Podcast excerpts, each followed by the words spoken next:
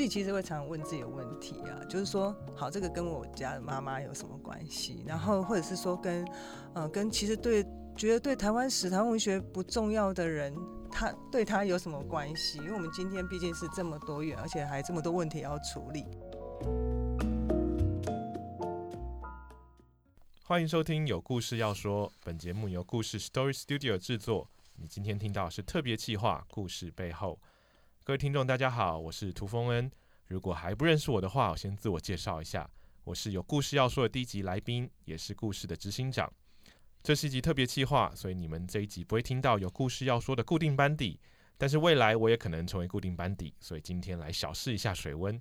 如果喜欢这一集的节目，欢迎在故事的社群平台上面给我们评论，让我可以拿到有故事要说的主持棒。好，那回到今天的节目，如果有关注台湾文化和历史的话，应该都会知道今年是台湾文化协会成立的100周年。今年在台湾各地有各式各样的方式举办纪念和庆祝的活动，也让台湾文化协会这个名字又重新出现在许多台湾人的面前。为什么100年之后我们要如此盛大的纪念文协呢？今天我们邀请到3位来宾，都是来自国立台湾文学馆。那台湾馆今年也针对文协100年举办了许多活动，包括了策展、走读。那我们今天就要来跟博物馆的工作伙伴一起聊一聊，在今天的我们100年后的今天要如何举办一个文化活动呢？首先我们就请他们来跟大家自我介绍一下，我们先请嘉玲。好，各位大家好，我是台湾文学馆展示组的嘉玲。那我在这次文协100年特展是负责展览的设计，还有文协100点的专书的筹办。那我们第2位来宾是佩蓉。大家好，那我是台湾文学馆研究组林佩蓉。我平常工作就是对于这个史料进行征集，然后收存、诠释，那以及呢把它放到一个数位平台上面，可以跟大家分享。那当然这过程中就比较多细节。那这一次的100年情书里面我的工作主要就是你看到跟文字相关的文案啊，然后一些物件然后去尽量的把一些很有趣的事情跟大家来分享。谢谢。那我们第3位来宾是秉伦。大家好，我是秉伦。那我也是台文馆研究组的工作伙伴。然后我这次呢很荣幸可以帮忙书写这本文协100点台湾真有力地景指南。那这本书就是有介绍100个台湾从台北到屏东，就是各地跟文协有关的景点。那还有另外我在研究组呢也帮忙协助建构台湾文学主题平台。那就是以上是我的工作内容，谢谢。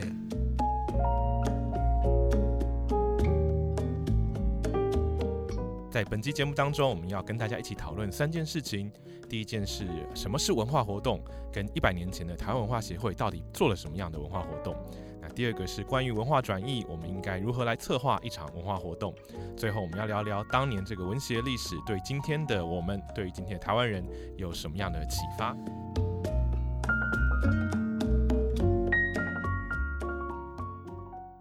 那这个台湾文化协会在1921年成立的时候，是为了促进文化启蒙跟民族运动。那当时在台湾各地，其实这些文化协会的成员就推动了各项的这种文化活动，包括说大家可能熟悉或听过的，有成立这个书局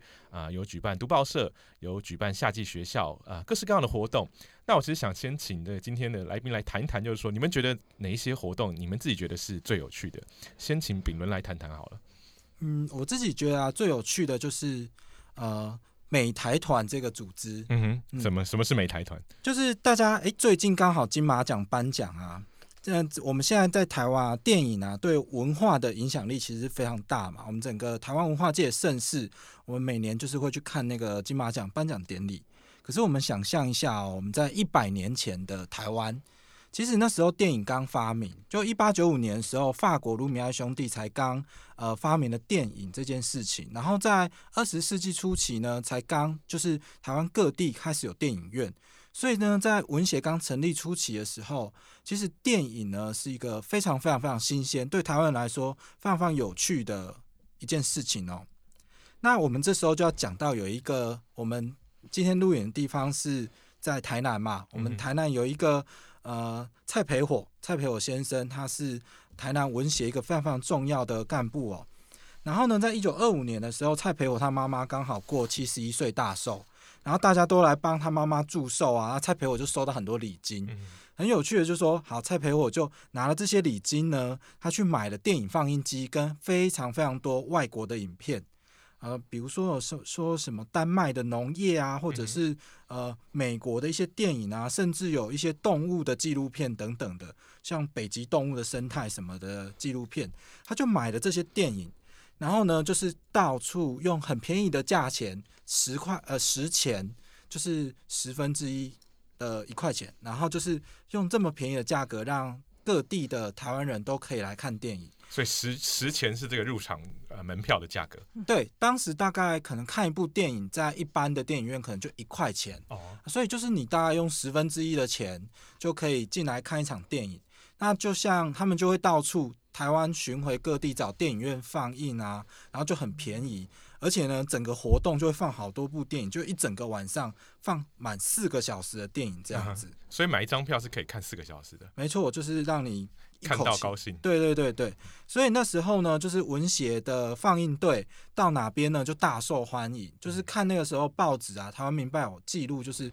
到哪边都万人空巷，就是1-2千人这样子挤进电影院来，争相要来目睹这个文协放映电影的这个事情。而且那时候文协放映电影的时候，还有一个非常有趣的现象，就是说那时候电影其实都是无声电影。那无声电影，观众这样看不会很无聊吗？而且不知道那个剧情是怎么发生的，所以呢，这时候就会有一个人叫做辨识，就是有一个专门的职业，就是在电影一面放映的时候，他在一面旁边讲解。那辨识呢，也是由文协的成员所担任哦。像那时候我们南部的卢炳丁啊，还有林秋武啊，他们都是放映队的辨识。那这些辨识呢，除了讲解电影内容之外，其实会加入蛮多他自己的想法，他甚至会加入一些民族主义的情绪。所以呢，有时候辨识讲到一半的时候，哇，全场会热血沸腾，因为他虽然可能在讲北极的动物，但是他可能讲到一些我们台湾啊，或者是说什么中华民族自觉之类的这种那时候具有民族主义的比较煽动性的情绪。这算是怎么样？超意就是了。对，因为辨识就是简单说就是加油添醋，很会啦，就是公告最嘎传播的那一种。那在那个时候，其实日本警察也都在旁边看。所以有时候呢，就是辨识讲到一半，他讲到忘我的时候，日本警察会觉得，这个内容不太对，不对劲，他会突然喊说，辨识终止，停止讲解，现在电影暂时取消，这样这个内容超限了。所以呢，就全场的群众就会鼓噪，就说让辨识继续讲下去啊，然后就跟警察这样子吵架。所以当时就是花10钱进去看电影，他看的不只是电影本身，看的是整个那时候台湾人就是对于文化的想象，或者说对于整个民族的凝聚，都是在那个一整个电影放映当中产生的这样子。所以刚好提到这个美台团其实有全台巡回啊，在不同地方都有放映电影。是的，是的，他们在全盛时期啊，大概在1927年的时候，全台巡回94场哦。那这94场大家可以想象，就是我们台湾300多个乡镇，那它几乎每个乡镇都跑遍遍了，只要是有电影院，或者甚至是可以搭野台的地方，到处都有。所以那时候其实，而且文协还分成南部跟北部的两支队伍，就是还分别分头去放映。所以在1920年的时候，其实是非常非常受到欢迎的，所到之处，我们刚刚提到就是都是万人空巷的状态哦。所以100年前，其实台湾人就开始看电影了。虽然这个看的不算是北极，或是这种丹麦各种大家今天搞不好都不会看的这个地方的来的影片，但是他们用那种辨识的方式把它诠释成台湾人很感兴趣的内容。那刚刚提到这个我们今天谈的这本书《文协100点》里面，应该很多美台团的据点吧？对，大部分啊，其实我们有记录的，就是那时候报纸《台湾民报》、《台湾新民报》有记录的，都是各地，像我们云林啊、北港啊，就是有一些乡镇，他们有戏院的，几乎文协的足迹都有到那个地方。所以可以说是大部分都在西半部啊，所以整个西半部都布满了我说那时候文协放映队的这个足迹哦。那一直到1930年代的时候，蔡培火他把这个文协放映队后来命名叫做美台团，他还写了那个团歌，对，就是每次开印前都会唱个团歌，所以呢，他们就一直放到1930年代。可惜的是，就是后来30年代之后出现了有声电影，还有就是慢慢的那时候就是电影越来越蓬勃发展，所以蔡培火的这个电影呢，相对之下就没有对台湾人就没有那么新奇了，所以后来在30年代之后，这个美台团呢就渐渐的没落下去。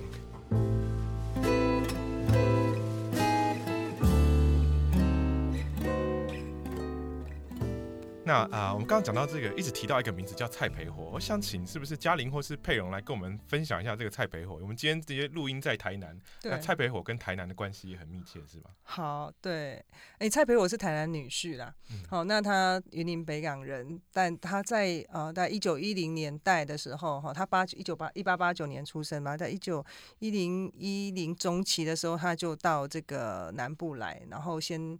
他是国语学校毕业，那时候在台湾总督府国语学校就相当于跟蒋渭水他们的医生医学校的哈，就是一个文的一个医的啦。然后他就听说这两个学校有些不合，是不是？我好像哎呦，你这样讲就变成那个什么南火北水，水火不容嘛。好的，那就是在蔡培火到等于是说他青年时期就到南部来了哈。那一个因缘机会下，因为现在其实不太知道他会怎么样跟台南吴家，就是吴鸿毛的这个女儿吴竹结婚哦。那从此之后好像改变了他一生，因为他整个人就生活的重心就都到台南，包括他也把他妈妈都接过来。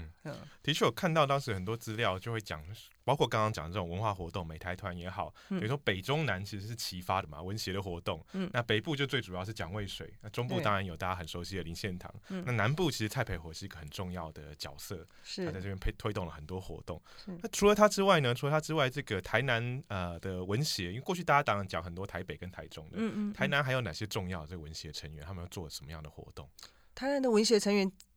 我们可以这样说，就是说，在1927年文化协会所谓我们已经分级竞合了，就是说讲分类好像没在干嘛，可是其实他们整个的重心在台南其实有很多发展。台南在文化协会成立的第3回理事会就在台南开，整个总部都移过来了。可是当然，这样子变得不能表示说台南就多少人的文协人参加哈。不过知识分子倒是不少，他聚集了很多。那一到现在大家耳熟能详的，包括韩石泉哈，现在他韩内科还在经营。那王寿禄哈，王寿禄是开山圣教会哈，他的故居改成开山圣教会。那在太平镜里面的，包括像蔡培火这样子的人呐，刘青云呐，那我包括卢炳丁，那林世豪，卢炳丁跟林世豪，这个可能大家最近如果关心一些相关文学新闻的话，会看到这个跟他相关的活动或作品出现。会介绍一下，我觉得这一对夫妻其实是蛮有趣的人物。卢炳丁，如果大家看了那个陈医师的那个导致西就大概有一些概况，他就是。某一个部分当然是很接近史实啦，就是他对于那个卢炳丁的家世是算是儒家台南儒家的，包括在地产上面是蛮有钱的然后就是资本家这样。但林世豪就是个很庶民的、很平民的百姓这样。那他们的两位都是当过老师那所以在这样子的一个场合下面解释。那不过卢炳丁的本身的这个角色啊，我刚回到就说像炳伦在谈的，他卢炳很早就加进去文协那他一开始他的身份就其实他很快去理解到怎么样跟大众去对话。所以他去当了那个辩士但我们不知道他怎么被选出来，但至少他口才非常好。那卢炳麟他既能讲，然后又可以去做创作写词的。我们那时候就是3大辩士很有名啊，那个谁，卢炳丁、林秋武跟詹天马。那里面比较有钱就詹天马，可是詹天马写词的，他天马长坊的人嘛。那所以就是他们这3个。我刚刚一直在想说，炳伦在谈那种到底辩士怎么讲有趣，其实就是要跟大众生活是很相关的。我们今天其实都完全不知道辩士到底讲了些什么，是不是？我们就有这个描述，就说很精彩这样子，很精彩，但是不知道他怎么讲的。但至少是民众很喜欢，所以因为民众他喜欢，那日本人听不懂台语嘛，他当时讲的时候台语嘛，那他听不懂，然后民众那种很开心。刚刚炳伦讲到，那日本什么时候叫你禁止，什么叫你停止的时间，其实是看。台湾那个民众的反应，所以他铁定是讲的民众会觉得很开心或者是很嗨的东西。我们现在在那个台湾音声资料库里面有仅存一段詹天马在辨识的那个录音档，有一点我觉得有点像以前吴乐天在讲古那种感觉，有一点那种味道，就说书人的感觉，讲得非常精彩。所以我们刚刚听这个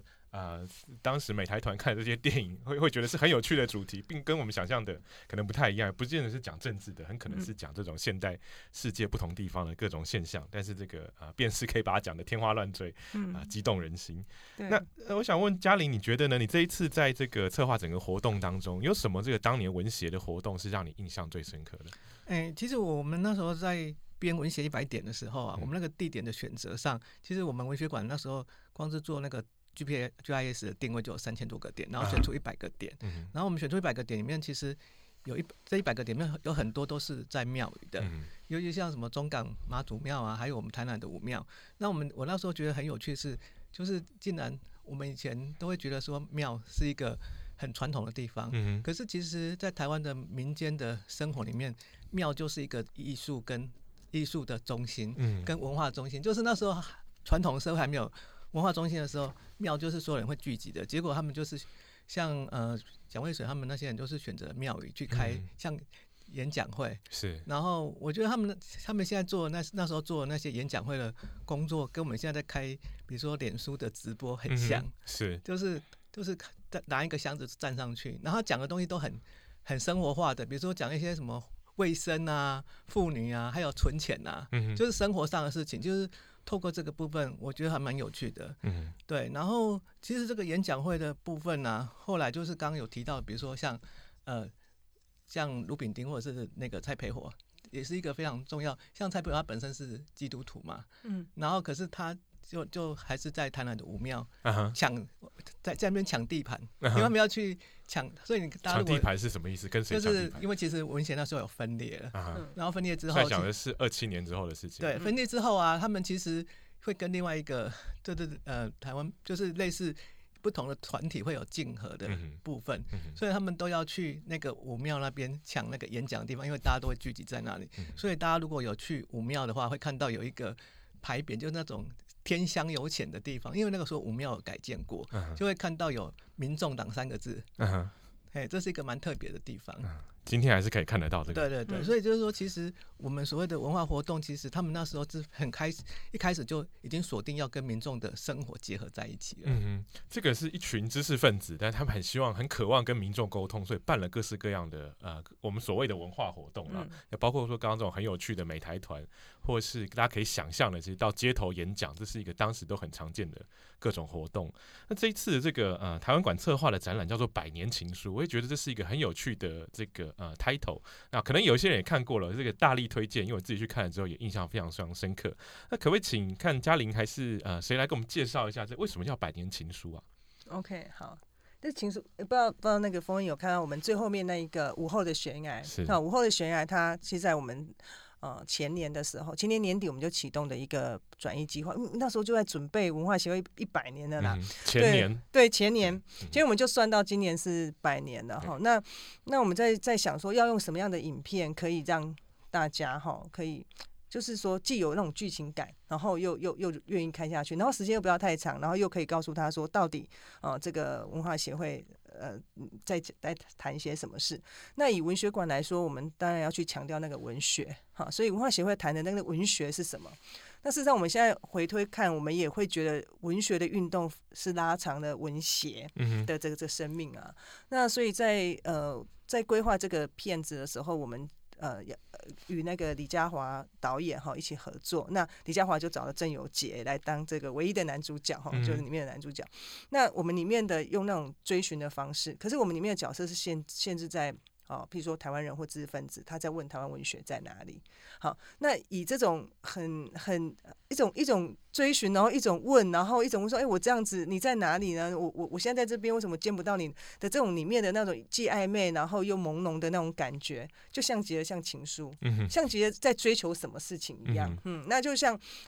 文学明明在这，但是我们其实从来不知道它的面貌，就像台湾文学的命运。那所以用了这样子的一个概念，或者是用感觉。觉，我就是那种感觉。然后我们也非常惊讶，李嘉华导演他本来没接触台湾文学，然后他就看了那个叶老的《没有土地哪有文学》。嗯，好，那后来他就说，这根本就是没有文学哪有土地嘛。他意思就是说，其实整个台湾文学就是在承载这些土地上发生的事情。嗯，那我们因为这样子的连结哈，所以到实际上就是家人在召集大家在做这个策划的时候，哎，我就觉得说，那我应该把这个概念延伸。嗯，好，因为那个影片本来就拍着要放在展场的，但我就一直苦思说我要怎么样让那个展场它不要在这个展场很突兀。我如果在前面放了一些跟它不搭嘎的，或者是没办法对话，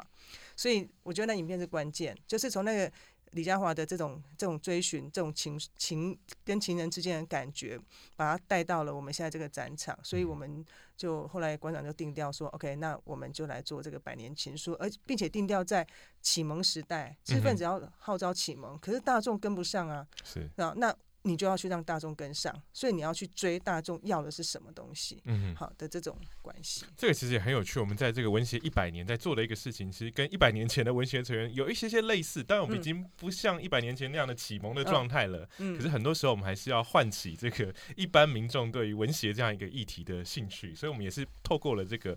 包括活动，包括刚刚讲影片，包括我们今天提到这本书《文学100点》。那除此之外呢，还有哪些活动？这个嘉玲应该有筹划了很多不同的形式来跟大家讲说，到底文学是在做些什么？好，就是其实因为我们文学馆有也算是有背负了文学这2个字的一个包袱啦，因为我们创馆就是文学成立的那一天，就10月17号。OK， 所以我们每年我们馆每年都要办跟文学相关的活动。嗯，那其实10年前我们跟佩蓉已经办了一个文学90周年。嗯，然后当我们收到那个消息说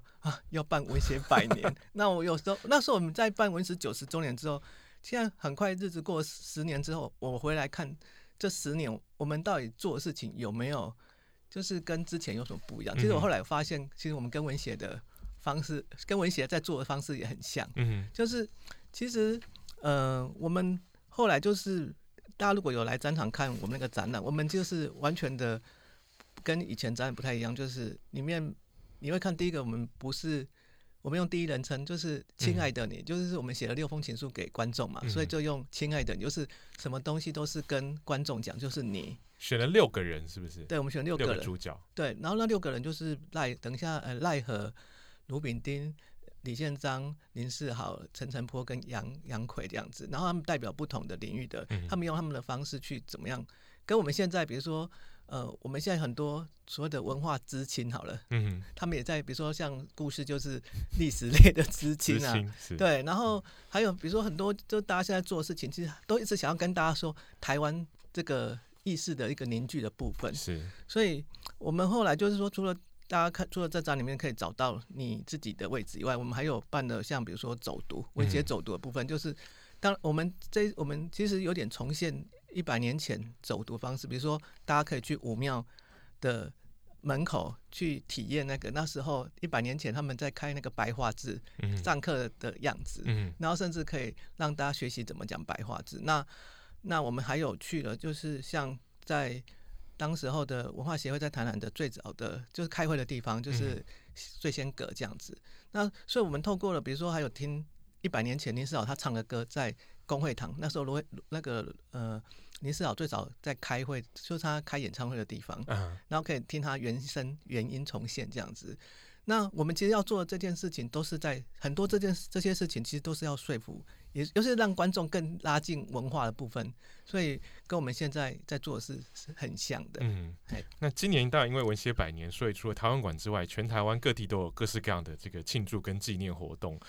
像刚刚我想嘉玲跟佩蓉也都提到了，其实我们今天在做的事情，很多时候跟100年前的这些文学成员还有些类似。那其实想问秉伦一个问题，就是说，因为这个秉伦在网络上还算蛮活跃的，这个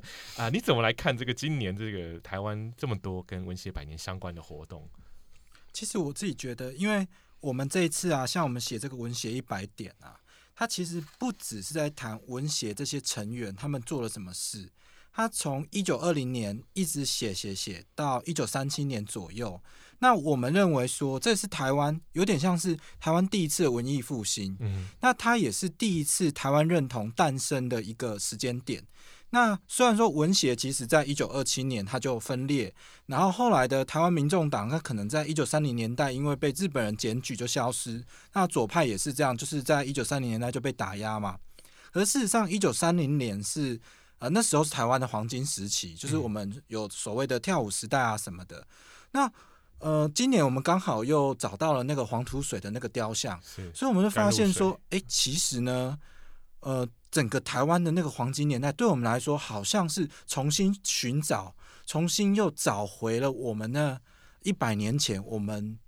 好像我们意气昂扬，我们想要在这个世界发生的那个状态。就是一直以来我们很少去关注到这个面向，但是呢，就经过我们这些整理啊，然后大家回忆，然后你看，包括像那个甘露水的出土，就好像是一个象征，就是我们又接回到那100年前的那种文学精神的那种感觉。我个人是这样子认为啦。那这个展览从什么时候开展的？已经开展了好一阵子了。对，其实我们是5月8号开展的，可是因为疫情的关系，我们封关了2年，这样2个月，关2年就惨了。对，文学馆就要倒了。好，然后所以就是说，其实我们后来就是在8月底开了之后，其实就是刚好也接上了文学100年这个热潮。然后其实在做这个展览之前，其实那时候其实台湾好像没有很想要，就是感觉那个文学的声音有点弱。可是我觉得大家都还在这个疫情的焦虑当中，对，没有人会去想文学这种庆祝的活动，好像不是很合适。对，其实我们也没有想要庆祝，因为我跟朋友在讨论那个展览脚本的时候啊。我就是我引述那个陈立博，就是那个陈波基金会陈立博先生，他那时候有一次跟我们讨论说，他觉得文学100啊，其实不是一个庆祝活动。他认为说文学100是要从1开始，就是说他1就是后面接了2个0嘛，然后所以他觉得应该要就是像有点像是重新 update， 然后要变成2.0。所以他是希望我们可以有新的东西。我觉得然后那件事情对我们两个启发蛮大的，所以我们开始就是想思索那个文学的当代性的问题。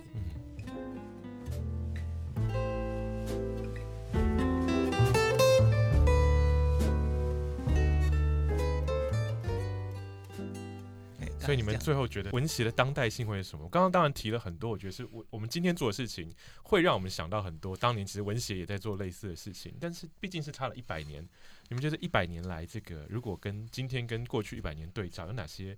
不一样的地方？我可以想一下，就是说那个我们今年刚好我们台湾馆有一个展，台湾的那个性别书写展。那其实呢，文学它那个时候呢，口号它有3大解放。他希望是民主解放，他也希望阶级解放，而更重要的是，他其实还谈到妇女解放。我们可以想象一下，就是当时100年前那时候的妇女，就是我们现在所谓新女性，她们面临什么样的状况呢？她们其实才刚解除国教，就是缠足的束缚。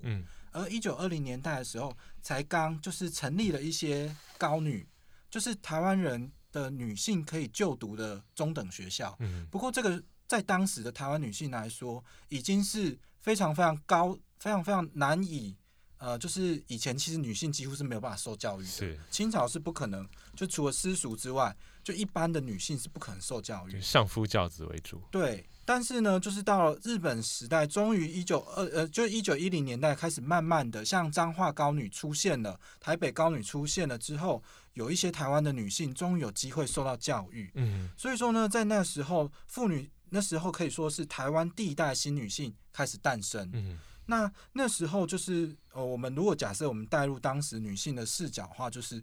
我上一代的妈妈那一代、婆婆那一代，全部都是裹小脚的女性。那她们就没有个人的声音，她是没有自己的主体性的，就从小就是可能相夫教子，然后就甚至有人是童养媳。那到了她这代女性，她进到学校读书之后，他可能会开始想要有自己的想要解放，有自己的思想。那这在那当时的女性来说，就他其实是一个非常非常非常大的冲击。而文协的有些男性，像彰化的王敏川等人啊，彭华英等人，其实也是一直在鼓励所谓妇女解放的这件事情。这个的确很有趣。这个刚刚我想我们也有聊到，就是说当时他们谈了很多包括生活化的话题，里面也会牵涉到包括婚姻也好，这种这个生育的问题，其实都在其中。那可是我们今天讲到文协，其实大家脑中浮现的，可能第一时间都还是这些男性的年轻的知识分子，不管我们刚刚讲的蒋渭水啊、蔡培火、林献堂，都是这样子。对，那文协里面有女性吗？这个有哦，对，就是刚刚我们讲台湾民事好完之后，到新文协的时候就有叶桃的加入嘛，哈。那你说包括像我们后来像杨千鹤，台湾第一位这个记者，女性记者嘛，那还有像蔡阿信哈，那他们这些，我相信文协的这种这种鼓舞人心哈，他到现在也是一样，就是你可以选择你想做的事情，你可以选择你想做的事情，你可以选择一个自己可以决定自己未来的事情。那这也是我们在每一次在面对文化协会的时候，很希望它不是只是一个历史词条嘛。那就说到现在，那当时的那些妇女们，她们被这样子的启发之后，愿意去追寻这件事情。你像那个谁，她往何处去？在最早期的这个日文小说，那里面的女孩子跟男孩子这样子恋爱失败哦，因为那个男性拒绝那个媒妁之言哦，那这是第一个新文明的一个概念。第二个呢，这个女性不是就算了嘞，她就说好，我也没有比较差，我也要去读书。对，所以像这个事情说在性别上面的这种解放哦，真的是非常早，在1920年代的时候就一直在谈。那我觉得我们现在就像自己生而为人，然后就像吴瑞仁老师，他在那个文总给他拍那个纪录片，对，他到最后那就超感人啊，他就说台湾人啊，我没有办法一个字一个字的完整的重现，但他就说台湾人啊，不管你怎么样，你认为你自己从哪里来哈，我们只希望哈。100年后的这个文化协会告诉我们的事情是做一个可以自自由选择自己的未来的人，是可以做一个人。大家可以到 YouTube 上面可以看到这个纪录片，大家可以想象这个吴瑞仁老师讲话的这种神情跟他的口吻，非常非常的动人。那我们刚刚回来讲一下这个妇女的问题好了，因为当时当然我们有一些这种刚刚佩蓉已经提到了个别的女性参与了文协。当时有没有这种女性的组织啊？因为我们知道，比如说这个民众党文化协会，这都是以男性为主的，有女性的组织在其中啊。刚说到文协成员里面的女性啊，其实啊，这感觉上它其实是有一小段的悲剧哦。为什么呢？刚刚峰恩谈到说，文协的事情可以给我们当代有什么样的启发？那我觉得，在1920年代发生的这个妇女解放运动，其实对我们当代，我觉得所有的女性听众朋友或者男性，我觉得大家都可以用文协新女性他们的故事来反思。怎么说呢？就是在1925年的时候。就是我们刚刚谈到，彰化是一个人文荟萃的地方嘛。那时候，像赖和啊、王敏川这些人，其实其实那时候就文风鼎盛，所以呢，彰化高女成立之后，其实很多女性她开始读书、受教育之后，她有了新思想。那时候所谓新思想是什么？我们现在很难想象。那时候对于女性来说，最前卫的思潮就是自由恋爱。哇，我们现在自由恋爱哪有什么？大家都对稀松平常啊。那不自由恋爱才是很奇怪的事情。可是呢，当时呢，女性全部都是媒妁之言，她们呢必须要接受父母兄弟的那个介绍，然后嫁给一个她可能完全不认识的男性。那时候的所有的女性都是透过这样子的方式成婚的。可是那时候女性读了书之后，觉得开始我们应该有自己的，我们要决定掌握自己人生，掌握自己的命运。所以呢，他们就开始在谈所谓的自由恋爱。哇，这在当时其实是一个非常前卫、非常像洪水猛兽一样冲击保守派的一种思潮哦。所以在1925年的时候呢，彰化地方组成了一个叫彰化妇女共立会，它是台湾第一个所谓的女权团体。就是里面的成员呢，全部都是彰化高女的毕业生，甚至有些人呢还在学校里面当老师。对，所以是可以说是当时的第一代哇新女性，就是最前卫的那个女权团体。然后他们还曾经办过台湾第一场的妇女演讲会。刚嘉玲提到，就是庙口是一个很重要的地方嘛。那在彰化天公庙那个时候就办了一场完全由女性讲者担任主讲人的这个演讲会。嗯，可是啊，很不幸的是，那时候台湾女生其实是缺乏这种社会经验。嗯，他们呢整个晚上的活动都设计好了，谁该讲什么，谁该讲什么，但是临要上台之前呢，哇，底下不都是男性，人山人海，但是很多男性都是来看热闹的，来看笑话的，那甚至有人是来喝倒彩的，所以很多女性就是在台下看的就很紧张，她就不敢上台。本来安排到她不敢上台演讲，她怯场最后有很多人是由文协的男性帮忙讲完的。所以呢，台湾第一场女性的演讲会，明明是一个划时代的，就是整个妇运往前进的一大步但事实上因为那时候的风气，地方非常保守的风气，所以其实没有成功。对，那到第二年呢，更发生一件私奔事件，哇，那个闹得更大。就是呢，私奔事件，对，这个有趣就是说这很像连续剧。当时彰化街长，就是现在彰化市长，彰化街长杨基成的儿子杨英奇，他就是一个公子哥嘛。然后他认识了这些妇女共立会的这些年轻的 女性，然后他们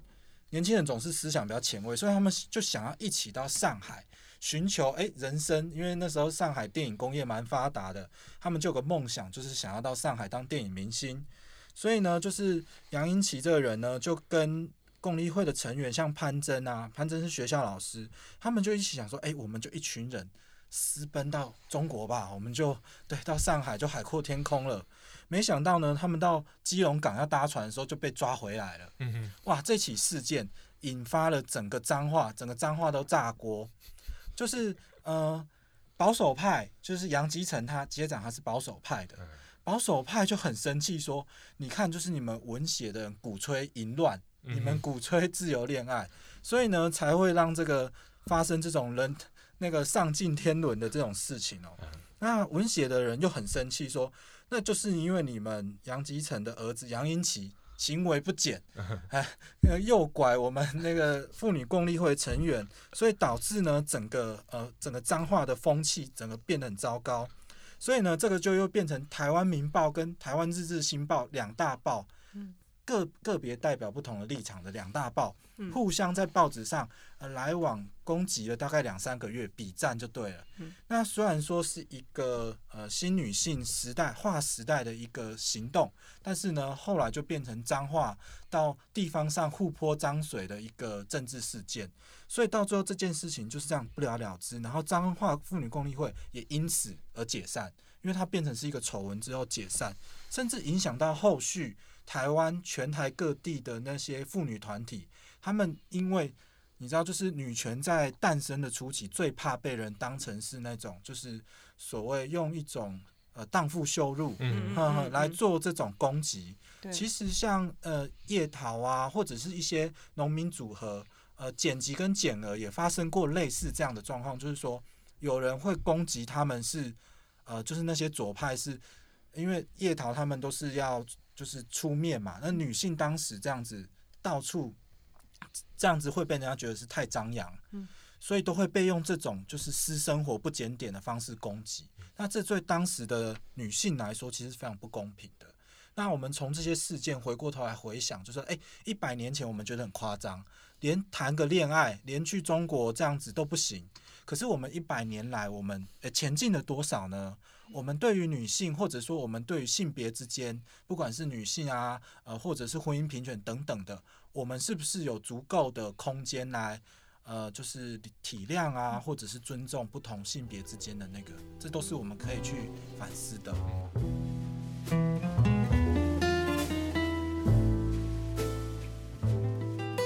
这的确是一个很有当代性的这个主题，就是说当年这个妇女运动开始起来的时候，就有出现了这种其实不见得是针对你所主张的权益，而是直接进入这种人身攻击，想要让你晋升或消声的这种行为。但我觉得刚刚秉伦描述的这个过程，其实让我听起来会觉得很动人，甚至我刚刚边听边起鸡皮疙瘩。就是说并不是因为这些文协成员很成功而是他们其实当时面临了这么多的挑战，甚至像刚刚描述的，他连要上一个台啊，台下人其实布满了，虽然都很多人到现场，可是是想来喝倒彩、想来看笑话的。那有这样一个其实压力很大的状况下，但是还是很多人这个前仆后继的投入了。那我们刚刚只是讲的是一个社会氛围的，那当然大家也可以想象，在文协当下最大一个压力还是来自政府的压力。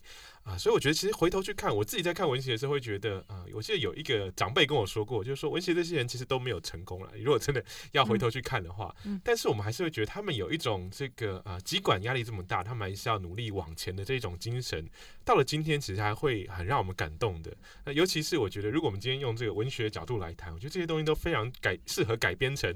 不管是文学小说或是这种各种新的影视音作品，不是因为这些人很成功，不是因为我们要拍一个这个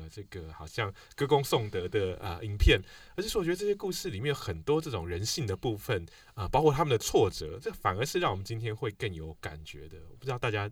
你们回头再看这个文学百年的故事的时候，你们的感觉是怎么样？我觉得台湾人拥有这个挫折是非常珍贵的，大概是我们在面向世界或者是面向自己的处境的时候，有时候想想大家都不喜欢失败嘛，可是其实在这种挫折感里面去倾诉我们自己的那种台湾的那种精神、那种灵魂、那种很坚韧的部分啊。那虽然说在这个过程里面有很多的包括像刚刚别人其实同样都是知识分子，那他们在面对这个恋爱事件的时候，到最后还就把那个内容那口水之争，然后变成一个很传统的，然后来评断一个妇女的身份角色，然后看起来很沮丧，可是我们会发现说这个议题就这样子被点燃起来了哈。那我就在想说，那时候林世豪1926年恋爱事件的时候，林世豪他已经在古伦美亚这边唱歌，那他铁定会他也是会觉得抛头露面可能是一件很危险的事，或者是怎么样，可是他招致批评的事情，对对，但他把自己弄成一个音乐家也好，或者说你要说他是个流行歌手哈，那他又不甘作为一个流行歌手，所以他非常非常尽力的去把他自己成为一个很专业的一个声乐家哈。那所以在林世豪，在我觉得他也铁定去感受到这种压制感，但是他就用他的音乐去为自己去谋求自己的位置，然后一直到战后的时候，他去带起了这个整个艺术表演哈。我们那时候在觉得日本的宝冢很厉害，又跳，然后穿那个很高的高跟鞋在舞台上光鲜亮丽跳舞唱歌，他把这个东西当做一个艺术，他不是个野台，我也不是一个没什么所谓被那种相对的说被那些相对的的文化水平去说他是个没水准的。林世豪很早他就把这个，所以我现在发现他真的是把那个所谓的流行很正统的去看待他。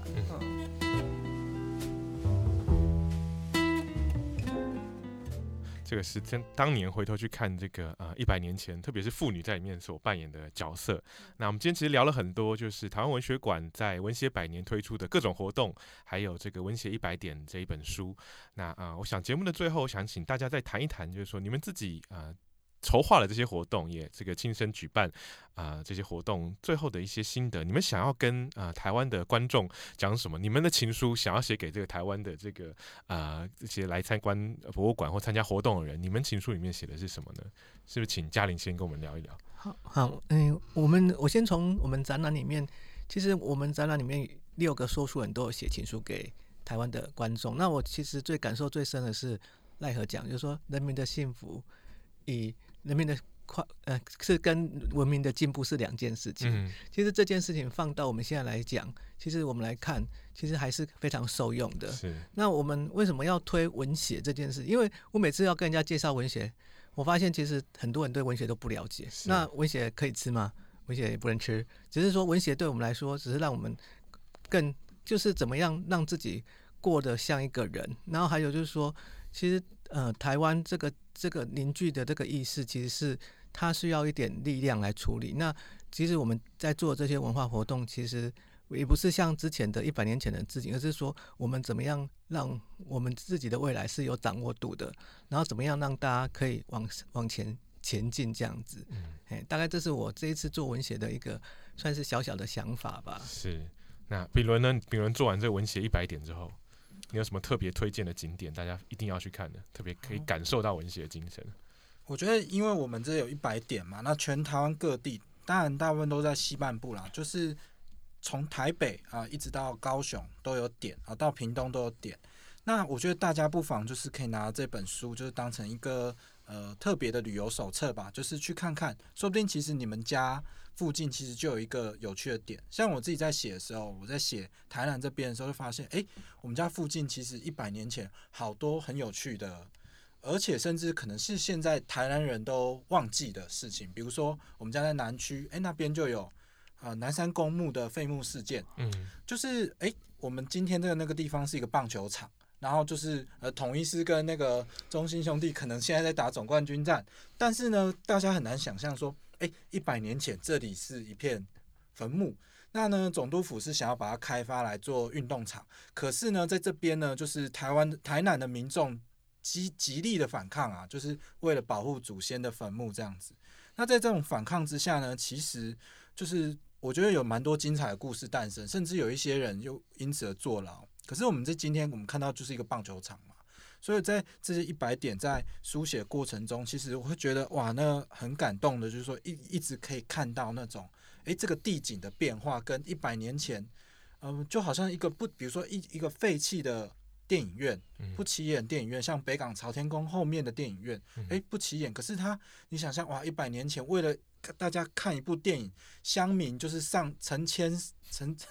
上百的人涌入，就为了想要一睹，就是哎，像打开一扇世界的窗一样，想要看到一点这个世界。台湾的那时候，台湾人是非常的求知若渴的，就是我们可以发现这样子的情境就在我们生活当中，所以我会觉得，哎，这是对我来说是非常有意义的一件事。是，其实文学真的跟我们每个人的生活可能都是很贴近的，但是我们过去可能未必有意识到，我们只是知道这些大人物、这些名人而已。可是我觉得透过这个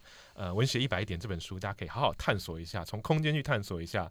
历史跟我们今天生活的关系。那我们最后请佩蓉来为我们做个结尾吧，最后一段留给你。就跟嘉玲啊，然后秉伦在这整个看待，好，或者是说在做这个文学的工作里面，我自己其实会常问自己的问题啊，就是说，好，这个跟我家的妈妈有什么关系？然后或者是说跟其实觉得对台湾史、台湾文学不重要的人，他对他有什么关系？因为我们今天毕竟是这么多元，而且还这么多问题要处理。不过我总被文学的这个运动，然后里面的人给感动的一件事情，就是说他们从来不为自己，只为自己着想，就是他们愿意为了自己有这些能力了，有这个能力，因为他们看到世界在变化，他们有把这个能力聚集在自己身上的时候，他们愿意发散出去，然后给四周围，并且给弱势的人，四周围那些弱势的人。我常常在想说，卢炳丁为什么不做个公子哥就好了？他一定要这样子奔走，他难道是为了出名吗？那用现在的话来讲，如果我现在手上有那100块钱，我今天用了80块吃的便当，你20块愿不愿意给别人？或者你50块吃的便当，你剩下的钱愿不愿意给别人？在这样子的一个社会阶级，其实到现在也越来越明显，我们也看了很多让我们觉得很伤心的事情，但是在100年前的知识分子，他们不愿做着伤心就好了，他们要伸出手来，他们愿意跟这样子的弱势的人，或者是说我们说边缘的人，甚至那时候整个台湾就是边缘，他想要把他拉上来，我们不要只做工农仔这样子。所以我自己很庆幸，然后也很高兴自己在这个展览里面有更多的看法，然后或者是说对自己的生命也好，都有很多的这个反思。我想真的很欢迎大家，也很鼓励大家可以来看看我们展览，也可以看看台史博的《乐为世界人》，我干嘛帮他们？对，《乐为世界人》油管对《乐为世界人》他们对他们的那个有更多当时候台湾人要作为世界人，那个眼光是什么哈？那我想这整个看起来会发现，真的生活在台湾是一个非常。不只是幸福，应该是非常重要的事情。是，我想佩蓉刚刚描述的，其实跟我在今年因为文学100年，所以我们参加了很多类似这个跟百年情书这样展览有关的活动的过程当中的感受，其实很类似。就是过去我们可能在课本上、在书上会读到这个文学相关的一些记载啊、但是那就是课本教科书的内容。可当我自己下去阅读，包括说蒋渭水也好，或当时这些文学成员台湾民报上面的文字的时候，其实真的会感受到他们当时的这种精神。那个精神其实是非常非常有感染力，也会非常非常动人的。那我们今天非常高兴，这个三位台湾文学馆的工作伙伴嘉玲、佩蓉跟秉伦跟我们一起聊了文学100年跟这个台湾文学馆所策划的各式各样跟文学相关的活动。那我们今天因为是特别企划，所以没有无关紧要的历史小知识，但是我们最后要工商服务一下，就是我们今天一直提到这个由国立台湾文学馆策划的100年情书文协100年特展，展期会一直到明年的5月8号为止。那另外还有我们刚刚也一直提到这一本文协100点台湾真有力的地景指南，其中严选了100个跟文协相关的景点还有故事，欢迎大家到各大购书平台可以购买。那今天的特别计划就到这边告一段落，节目也到了第12集。如果喜欢我们的节目，都欢迎帮我们在 Podcast 平台上面评分，留下你的感言，也可以到故事网站阅读更多关于文协100年的文章。当然也欢迎大家到台湾文学馆去看100年情书文协100年特展。今天的节目就到这边告一段落，谢谢大家，谢谢大家。